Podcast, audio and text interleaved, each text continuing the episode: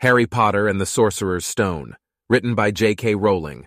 Don't forget to like this video and subscribe to the channel. Happy listening. Chapter 15 The Forbidden Forest. Things couldn't have been worse. Filch took them down to Professor McGonagall's study on the first floor, where they sat and waited without saying a word to each other. Hermione was trembling. Excuses, alibis, and wild cover up stories chased each other around Harry's brain, each more feeble than the last. He couldn't see how they were going to get out of trouble this time. They were cornered. How could they have been so stupid as to forget the cloak? There was no reason on earth that Professor McGonagall would accept for their being out of bed and creeping around the school in the dead of night, let alone being up the tallest astronomy tower, which was out of bounds except for classes. Add Norbert and the invisibility cloak, and they might as well be packing their bags already. Had Harry thought that things couldn't have been worse? He was wrong.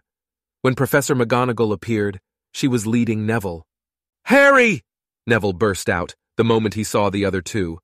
I was trying to find you to warn you. I heard Malfoy saying he was going to catch you. He said you had a drag. Harry shook his head violently to shut Neville up. But Professor McGonagall had seen. She looked more likely to breathe fire than Norbert as she towered over the three of them.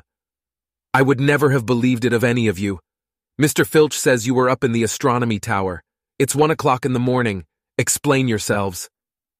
It was the first time Hermione had ever failed to answer a teacher's question. She was staring at her slippers, as still as a statue. I think I've got a good idea of what's been going on, said Professor McGonagall. It doesn't take a genius to work it out. You fed Draco Malfoy some cock and bull story about a dragon, trying to get him out of bed and into trouble. I've already caught him. I suppose you think it's funny that Longbottom here heard the story and believed it too? Harry caught Neville's eye and tried to tell him without words that this wasn't true, because Neville was looking stunned and hurt. Poor, blundering Neville. Harry knew what it must have cost him to try and find them in the dark, to warn them. I'm disgusted, said Professor McGonagall. Four students out of bed in one night. I've never heard of such a thing before. You, Miss Granger, I thought you had more sense. As for you, Mr. Potter, I thought Gryffindor meant more to you than this. All three of you will receive detentions. Yes, you too, Mr. Longbottom. Nothing gives you the right to walk around school at night, especially these days. It's very dangerous. And fifty points will be taken from Gryffindor. Fifty? Harry gasped. They would lose the lead the lead he'd won in the last Quidditch match. Fifty points each, said Professor McGonagall, breathing heavily through her long, pointed nose. Professor, please, you can't. Don't tell me what I can and can't do, Potter. Now get back to bed, all of you. I've never been more ashamed of Gryffindor students. A 150 points lost. That put Gryffindor in last place. In one night, they'd ruined any chance Gryffindor had had for the House Cup. Harry felt as though the bottom had dropped out of his stomach. How could they ever make up for this? Harry didn't sleep all night. He could hear Neville sobbing into his pillow for what seemed like hours. Harry couldn't think of anything to say to comfort him. He knew Neville, like himself, was dreading the dawn. What would happen when the rest of Gryffindor found out what they'd done? At first, Gryffindors passing the giant hourglasses that recorded the house points the next day thought there'd been a mistake. How could they suddenly have a 150 points fewer than yesterday? And then the story started to spread. Harry Potter, the famous Harry Potter, their hero of two Quidditch matches, had lost them all those points, him and a couple of other stupid first years. From being one of the most popular and admired people at the school, Harry was suddenly the most hated. Even Ravenclaws and Hufflepuffs turned on him because everyone had been longing to see Slytherin lose the House Cup. Everywhere Harry went, people pointed and didn't trouble to lower their voices as they insulted him. Slytherins, on the other hand, clapped as he walked past them, whistling and cheering. Thanks, Potter. We owe you one. Only Ron stood by him. They'll all forget this in a few weeks. Fred and George have lost loads of points in all the time they've been here, and people still like them. They've never lost a 150 points in one go, though, have they? said Harry miserably. Well, no, Ron admitted. It was a bit late to repair the damage, but Harry swore to himself not to meddle in things that weren't his business from now on. He'd had it with sneaking around and spying. He felt so ashamed of himself that he went to Wood and offered to resign from the Quidditch team. Resign? Wood thundered. What good'll that do? How are we going to get any points back if we can't win at Quidditch? But even Quidditch had lost its fun. The rest of the team wouldn't speak to Harry during practice, and if they had to speak about him, they called him the Seeker. Hermione and Neville were suffering too. They didn't have as bad a time as Harry because they weren't as well known, but nobody would speak to them either.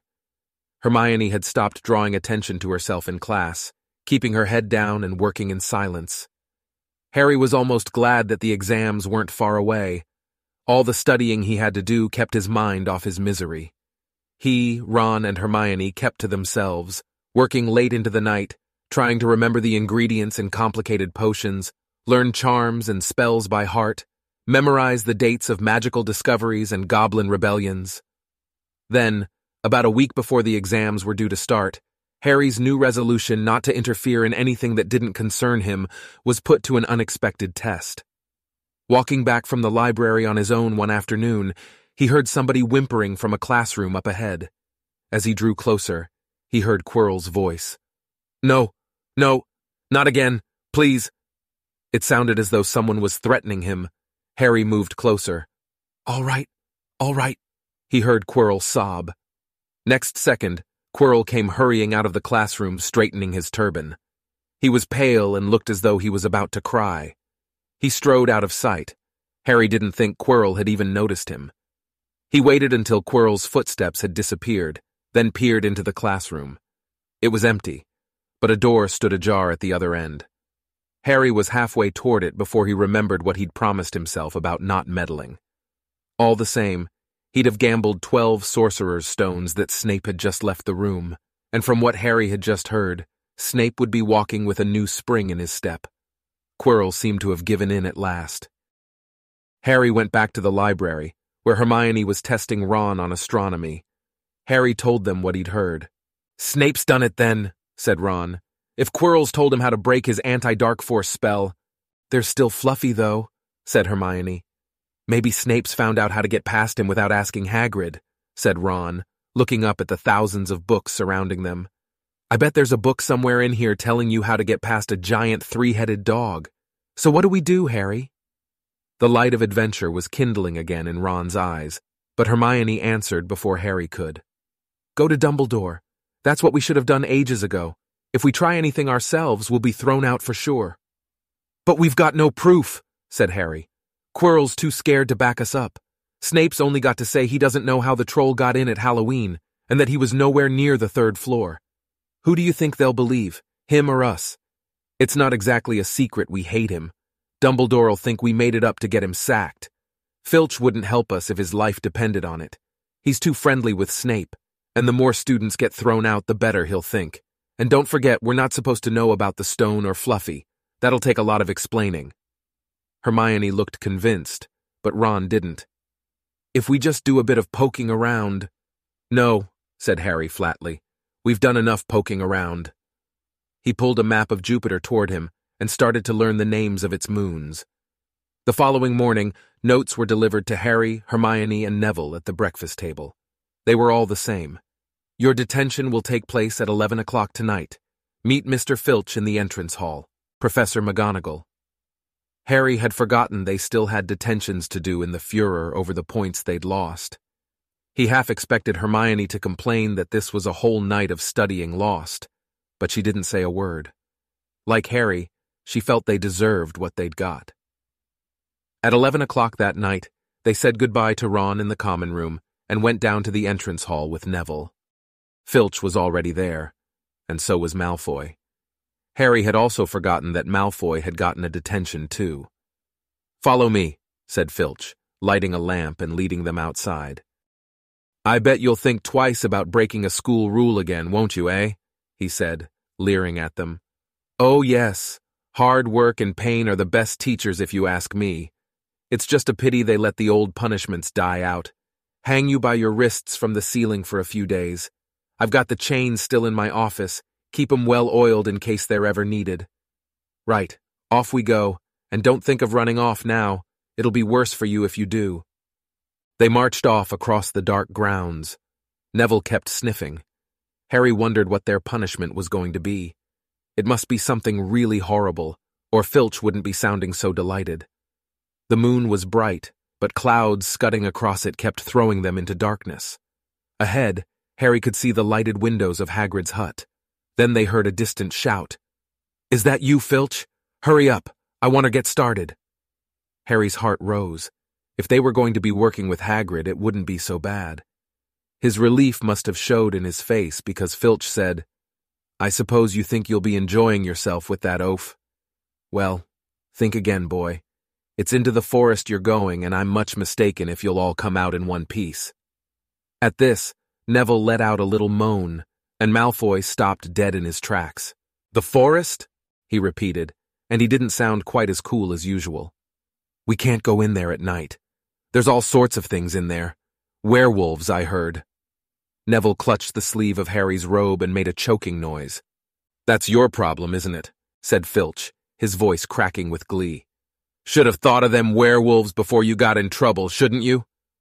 Hagrid came striding toward them out of the dark, Fang at his heel. He was carrying his large crossbow, and a quiver of arrows hung over his shoulder. About time, he said. I've been waiting for half an hour already. All right, Harry, Hermione? I shouldn't be too friendly to them, Hagrid, said Filch coldly. They're here to be punished, after all. That's why you're late, is it? said Hagrid, frowning at Filch. Been lecturing them, eh? It's not your place to do that. You've done your bit. I'll take over from here. I'll be back at dawn, said Filch.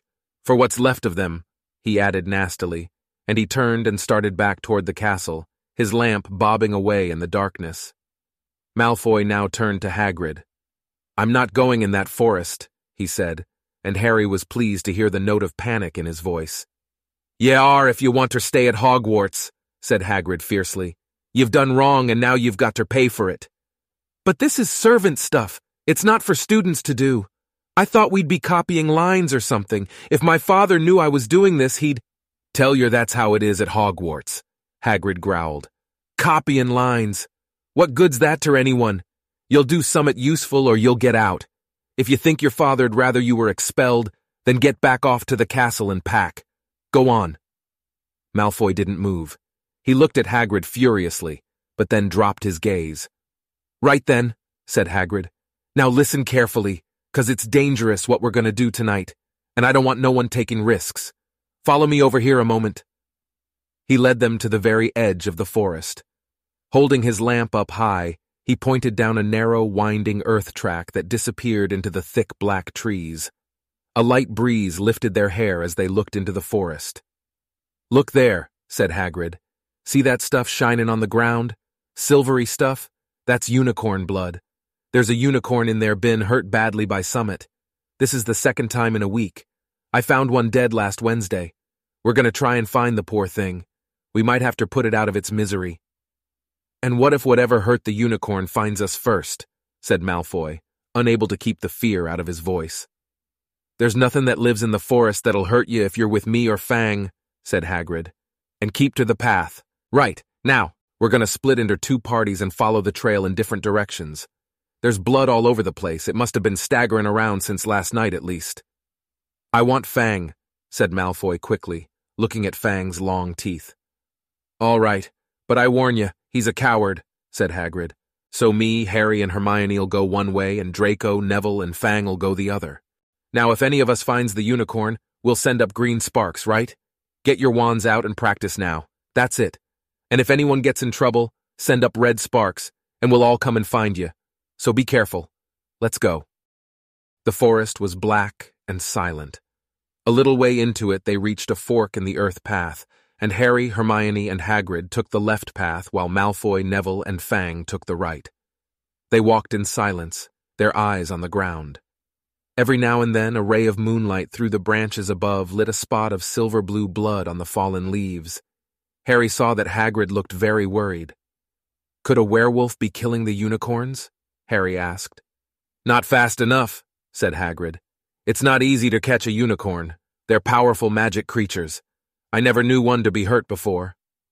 They walked past a mossy tree stump. Harry could hear running water. There must be a stream somewhere close by. There were still spots of unicorn blood here and there along the winding path. You all right, Hermione? Hagrid whispered. Don't worry. It can't have gone far if it's this badly hurt, and then we'll be able to get behind that tree.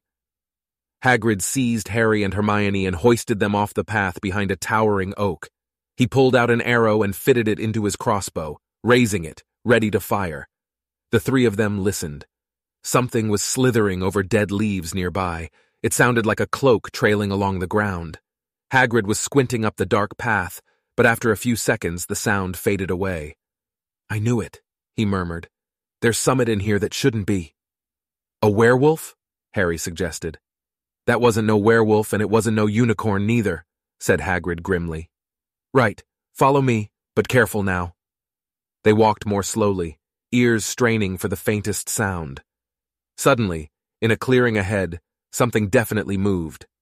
Who's there? Hagrid called. Show yourself! I'm armed!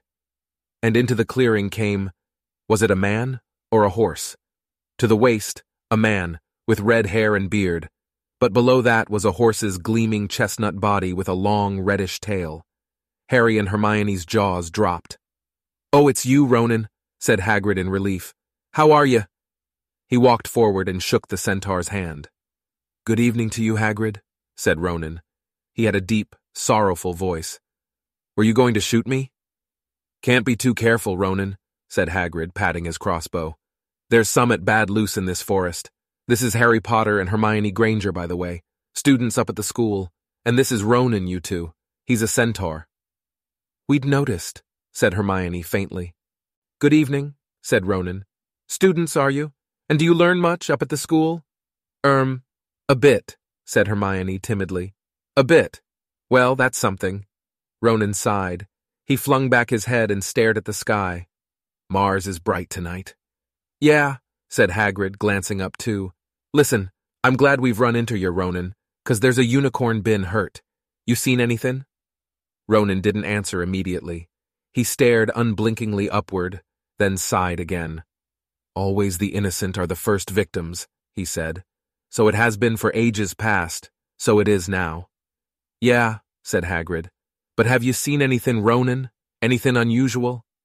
Mars is bright tonight, Ronan repeated, while Hagrid watched him impatiently. Unusually bright. Yeah, but I was meaning anything unusual a bit nearer home, said Hagrid. So you haven't noticed anything strange? Yet again, Ronan took a while to answer. At last he said, The forest hides many secrets. A movement in the trees behind Ronan made Hagrid raise his bow again, but it was only a second centaur, black-haired and bodied and wilder looking than Ronan. Hello, Bane, said Hagrid. All right? Good evening, Hagrid. I hope you are well.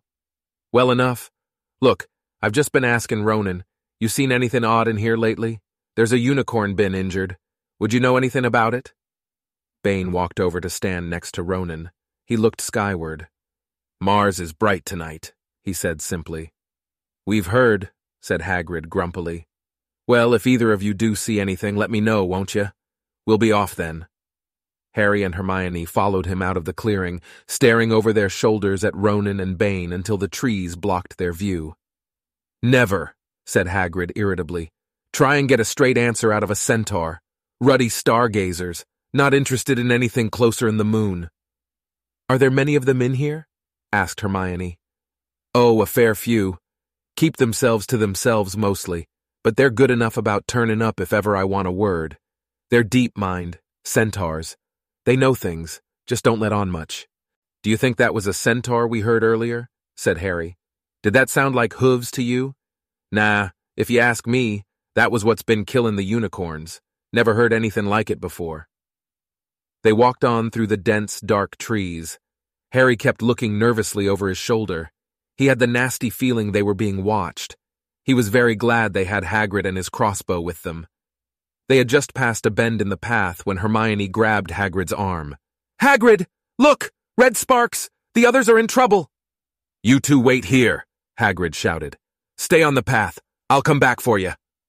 They heard him crashing away through the undergrowth and stood looking at each other, very scared, until they couldn't hear anything but the rustling of leaves around them. You don't think they've been hurt, do you? whispered Hermione. I don't care if Malfoy has, but if something's got Neville, it's our fault he's here in the first place. The minutes dragged by. Their ears seemed sharper than usual. Harry's seemed to be picking up every sigh of the wind, every cracking twig. What was going on? Where were the others? At last, a great crunching noise announced Hagrid's return. Malfoy, Neville, and Fang were with him. Hagrid was fuming. Malfoy, it seemed, had sneaked up behind Neville and grabbed him as a joke. Neville had panicked and sent up the sparks. We'll be lucky to catch anything now, with the racket you two were making. Right, we're changing groups. Neville, you stay with me and Hermione. Harry, you go with Fang and this idiot. I'm sorry, Hagrid added in a whisper to Harry, but he'll have a harder time frightening you, and we've got to get this done. So Harry set off into the heart of the forest with Malfoy and Fang. They walked for nearly half an hour, deeper and deeper into the forest, until the path became almost impossible to follow because the trees were so thick. Harry thought the blood seemed to be getting thicker. There were splashes on the roots of a tree, as though the poor creature had been thrashing around in pain close by. Harry could see a clearing ahead, through the tangled branches of an ancient oak. Look, he murmured, holding out his arm to stop Malfoy. Something bright white was gleaming on the ground. They inched closer. It was the unicorn, all right, and it was dead. Harry had never seen anything so beautiful and sad. Its long, slender legs were stuck out at odd angles where it had fallen, and its mane was spread pearly white on the dark leaves. Harry had taken one step toward it when a slithering sound made him freeze where he stood. A bush on the edge of the clearing quivered. Then, out of the shadows, a hooded figure came crawling across the ground like some stalking beast. Harry, Malfoy, and Fang stood transfixed. The cloaked figure reached the unicorn, lowered its head over the wound in the animal's side, and began to drink its blood. Ah! Malfoy let out a terrible scream and bolted. So did Fang. The hooded figure raised its head and looked right at Harry. Unicorn blood was dribbling down its front. It got to its feet and came swiftly toward Harry. He couldn't move for fear. Then a pain like he'd never felt before pierced his head. It was as though his scar were on fire. Half blinded, he staggered backward. He heard hooves behind him, galloping, and something jumped clean over Harry, charging at the figure. The pain in Harry's head was so bad he fell to his knees. It took a minute or two to pass. When he looked up, the figure had gone. A centaur was standing over him, not Ronan or Bane. This one looked younger. He had white blonde hair and a palomino body. Are you all right? said the centaur, pulling Harry to his feet. Yes, thank you. What was that? The centaur didn't answer. He had astonishingly blue eyes, like pale sapphires. He looked carefully at Harry, his eyes lingering on the scar that stood out, livid, on Harry's forehead. You are the Potter boy, he said. You had better get back to Hagrid. The forest is not safe at this time, especially for you. Can you ride? It will be quicker this way.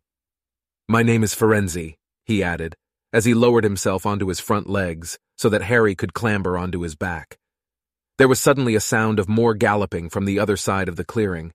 Ronan and Bane came bursting through the trees, their flanks heaving and sweaty. Firenze! Bane thundered. What are you doing? You have a human on your back. Have you no shame? Are you a common mule? Do you realize who this is? said Firenze. This is the Potter boy. The quicker he leaves this forest, the better. What have you been telling him? growled Bane. Remember, Firenze, we are sworn not to set ourselves against the heavens. Have we not read what is to come in the movements of the planets? Ronan pawed the ground nervously. I'm sure Firenze thought he was acting for the best, he said in his gloomy voice. Bane kicked his back legs in anger. For the best! What has that to do with us? Centaurs are concerned with what has been foretold. It is not our business to run around like donkeys after stray humans in our forest. Firenze suddenly reared onto his hind legs in anger, so that Harry had to grab his shoulders to stay on. Do you not see that unicorn? Firenze bellowed at Bane. Do you not understand why it was killed? Or have the planets not let you in on that secret? I set myself against what is lurking in this forest, Bane. Yes, with humans alongside me if I must and Firenze whisked around. With Harry clutching on as best he could, They plunged off into the trees, leaving Ronan and Bane behind them. Harry didn't have a clue what was going on. Why's Bane so angry? he asked. What was that thing you saved me from anyway? Firenze slowed to a walk, warned Harry to keep his head bowed in case of low-hanging branches, but did not answer Harry's question. They made their way through the trees in silence for so long that Harry thought Firenze didn't want to talk to him anymore. They were passing through a particularly dense patch of trees, however, when Firenze suddenly stopped. Harry Potter, do you know what unicorn blood is used for? No, said Harry, startled by the odd question. We've only used the horn and tail hair in potions. That is because it is a monstrous thing to slay a unicorn, said Firenze. Only one who has nothing to lose and everything to gain would commit such a crime. The blood of a unicorn will keep you alive, even if you are an inch from death, but at a terrible price. You have slain something pure and defenseless to save yourself, and you will have but a half life, a cursed life, from the moment the blood touches your lips. Harry stared at the back of Firenze's head, which was dappled silver in the moonlight. But who'd be that desperate? He wondered aloud. If you're going to be cursed forever, death's better, isn't it? It is, Firenze agreed, unless all you need is to stay alive long enough to drink something else, something that will bring you back to full strength and power, something that will mean you can never die. Mr. Potter, do you know what is hidden in the school at this very moment? The Sorcerer's Stone. Of course, the elixir of life. But I don't understand who. Can you think of nobody who has waited many years to return to power, who has clung to life, awaiting their chance? It was as though an iron fist had clenched suddenly around Harry's heart. Over the rustling of the trees, he seemed to hear once more what Hagrid had told him on the night they had met. Some say he died. Codswallop, in my opinion. Dunno if he had enough human left in him to die. Do you mean, Harry croaked, that was Vol- Harry! Harry, are you all right? Hermione was running toward them down the path, Hagrid puffing along behind her. I'm fine, said Harry, hardly knowing what he was saying. The unicorn's dead, Hagrid. It's in that clearing back there. This is where I leave you, Firenze murmured as Hagrid hurried off to examine the unicorn. You are safe now. Harry slid off his back. Good luck, Harry Potter, said Firenze, the planets have been read wrongly before now, even by centaurs. I hope this is one of those times.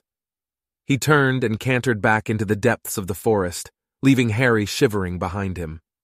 Ron had fallen asleep in the dark common room, waiting for them to return. He shouted something about Quidditch fouls when Harry roughly shook him awake. In a matter of seconds, though, he was wide-eyed as Harry began to tell him and Hermione what had happened in the forest. Harry couldn't sit down, he paced up and down in front of the fire. He was still shaking. Snape wants the stone for Voldemort, and Voldemort's waiting in the forest. And all this time we thought Snape just wanted to get rich. Stop saying the name, said Ron in a terrified whisper, as if he thought Voldemort could hear them. Harry wasn't listening. Firenze saved me, but he shouldn't have done so. Bane was furious. He was talking about interfering with what the planets say is going to happen. They must show that Voldemort's coming back. Bane thinks Firenze should have let Voldemort kill me. I suppose that's written in the stars as well. Will you stop saying the name? Ron hissed. So all I've got to wait for now is Snape to steal the stone, Harry went on feverishly. Then Voldemort will be able to come and finish me off. Well, I suppose Bane'll be happy. Hermione looked very frightened, but she had a word of comfort. Harry, Everyone says Dumbledore's the only one you know who was ever afraid of. With Dumbledore around, you know who won't touch you. Anyway, who says the centaurs are right? It sounds like fortune telling to me, and Professor McGonagall says that's a very imprecise branch of magic. The sky had turned light before they stopped talking. They went to bed exhausted, their throats sore. But the night's surprises weren't over. When Harry pulled back his sheets, he found his invisibility cloak folded neatly underneath them. There was a note pinned to it, just in case. End of chapter 15.